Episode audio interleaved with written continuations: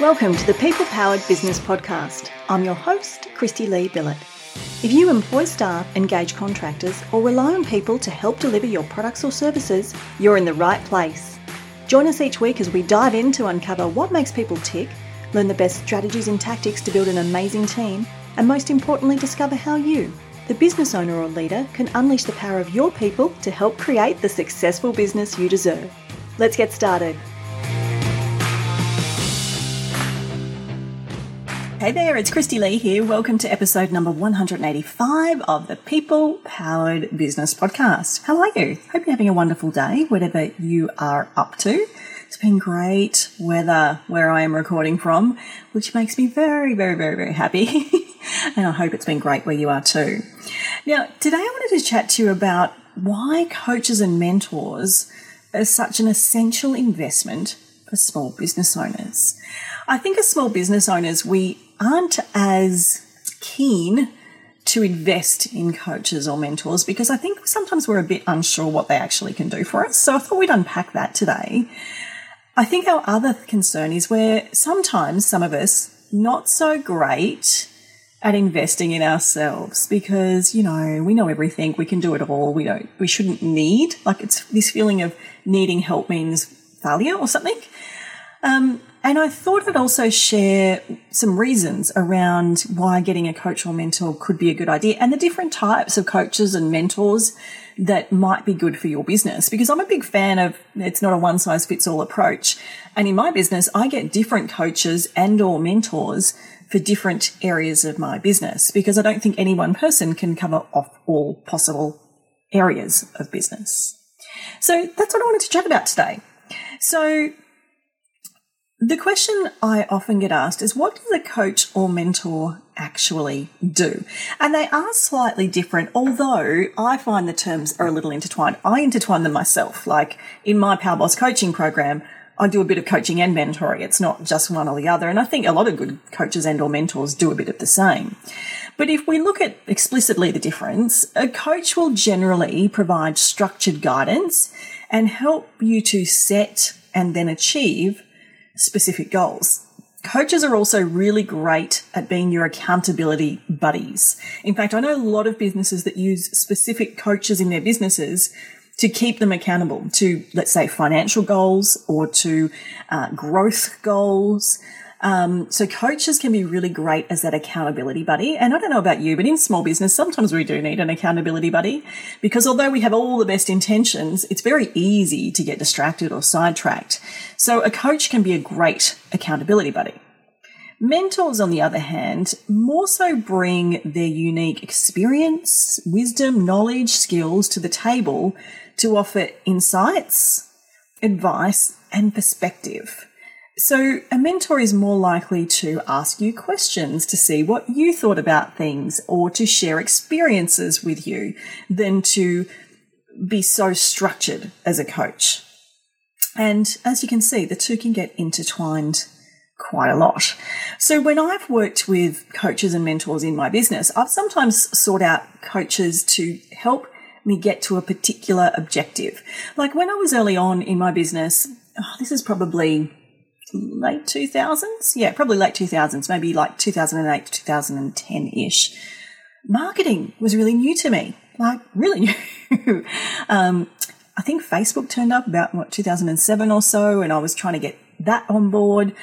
I definitely had developed a good website, but wasn't doing the heavy lifting. How should I be marketing my business? How should I be promoting my business? That was new to me. I was not a marketer. That was not my skill set. So I got a coach to help me with what should I be doing? Am I going to deliver on those goals? And they definitely did also keep me accountable. We would meet monthly and it would be, what's this progress been? Did you do that like I told you to? That kind of thing. So definitely that's been the case.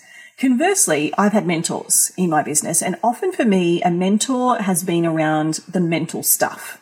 That's been my experience that I've had mentors to help me not overanalyze things or to remind me that to give me perspective because you know as a small business owner we, can get our minds into the weeds pretty damn quickly right so i've used mentors really a lot to master that mental game of things and sometimes that's been around financial uh, aspects of the business, growth opportunities, um, my own leadership, even. I've definitely had mentors around that. So for me, when I realized the value of having a coach or a mentor, it was a no brainer. I, I now have them in some kind of capacity always in my business. So that's the kind of breakdown of the difference between the two and, and what they can really do for your business. But what I want to chat now about is why we are so reluctant to invest in ourselves. We're quite keen to send our staff on training sessions or we'll invest in a software program or hire a new person. But when it comes to investing in ourselves, I think, well, I know that we can be a bit hesitant. Sometimes we feel like investing in ourselves would be the last priority in our costing of our business. So we worry about financial commitment of things. Very often though, our own self reliance, and this is particularly true for our high end entrepreneurial types, is that we feel like we should be able to handle everything ourselves. And I've shared this story in the podcast before that there was a time in my business where I thought I should know about everything in running a business. So I went ahead and did a bookkeeping course. Now, I was 30 something weeks pregnant with my second child when I made this decision and running a successful, fast growing business with a team of about 10 staff. I did not need to be doing a bookkeeping course. I needed to be hiring a bookkeeper. So we often just think that being an entrepreneur means that we need to entirely rely on ourselves. And it's honestly, I can tell you that's the biggest lesson I've learned. That's, that's silly. Definitely don't do that. Of course, there's always the time commitment. You think, oh, if I've got to spend an hour with a coach or a mentor about something, I've got so many things to be doing. Let me guarantee you from personal experience, investing that hour will save you five hours somewhere else every single time. Also, our egos get in the way. For some of us, hands up, admitting that we need help or we want help feels like, have we failed? Should we not be finding this challenging? I think all of those things can really show up when it comes to resisting in investing in ourselves. But I can tell you this investing in yourself, in whatever that looks like for you, a coach or a mentor, investing in your own self care practices, investing in anything that makes you a better person and a better leader has like at least a tenfold return into your business. I know sometimes when you're in the weeds, that can feel really tough that, and, and it can feel, I think it can feel scary to take that first step to invest that time in something for yourself. It can feel, this is a little parental guilt thing too, it can feel self indulgent, can't it? But it's so far from the truth. Investing in yourself is literally the best investment you can make in your business, however, you're investing in yourself. So, why might a coach or a mentor of some sort be really good for your business right now? Number one, if you are going through growth, please, oh, please get yourself some coaches and mentors around you. And I would suggest more than one for specific areas of your business. Fast growth can be the most exciting and most game changing thing that can happen in your business. And I have also seen it burn businesses to the ground. It's hard to manage fast growth in a sustainable way. You want to have a cheer squad around you when you're doing that. And you want to have people that are going to say to you, you need to slow down that's not going to work. You need to not miss this opportunity, run for it. You need some sanity checks around you when you're going through a fast growth phase in business. And I would suggest that if you don't have any sounding boards whilst going through a fast growth phase, you will burn out very quickly. Because before you know it, you're exhausted. You've got no time on your hands. You're managing more people than you care to think about and you're not sure what to do next. And it can be really hard to prioritize when you're in that fast growth phase. So fast growth, definitely. As I mentioned earlier, particularly with coaches, amazing accountability partners. And for some business owners I know, they need that. And I know a lot of business owners that use coaches because they know that they need someone to remind them that they haven't done that thing because they know that they might be inclined not to do it because there's other more interesting things to do. But the coach will tell you which, which is the needle mover and make sure that you are accountable to it. So I know a lot of businesses that invest in a coach purely to keep them accountable. I think the other thing you get is an objective perspective with both coaches and mentors, actually. When you're in your own little bubble of running your business, you don't have external perspective. As much as you might want to think you do, we don't. That's why we need these people. you, like I shared, my mentors have helped me see that, oh, actually things aren't catastrophically burning down. I just need to reset and refocus. Or what I think is a good decision is so far from a good decision, it, I was just blinded by the busyness. So I think having objective perspective and a different viewpoint and someone maybe offering you different viewpoints can be hugely powerful. Of course, you're often engaging coaches and mentors who are one, two, three steps ahead of your current journey with whatever particular skill set you're engaging them for. They're going to bring you insights. Maybe they're going to help you avoid mistakes that they experienced along the way. They also have often really good networks. So a coach or a mentor in a particular area might be able to help connect you with someone else that can help you with a different area of your business. And in fact, I had a really awesome conversation with someone this week who is a lawyer.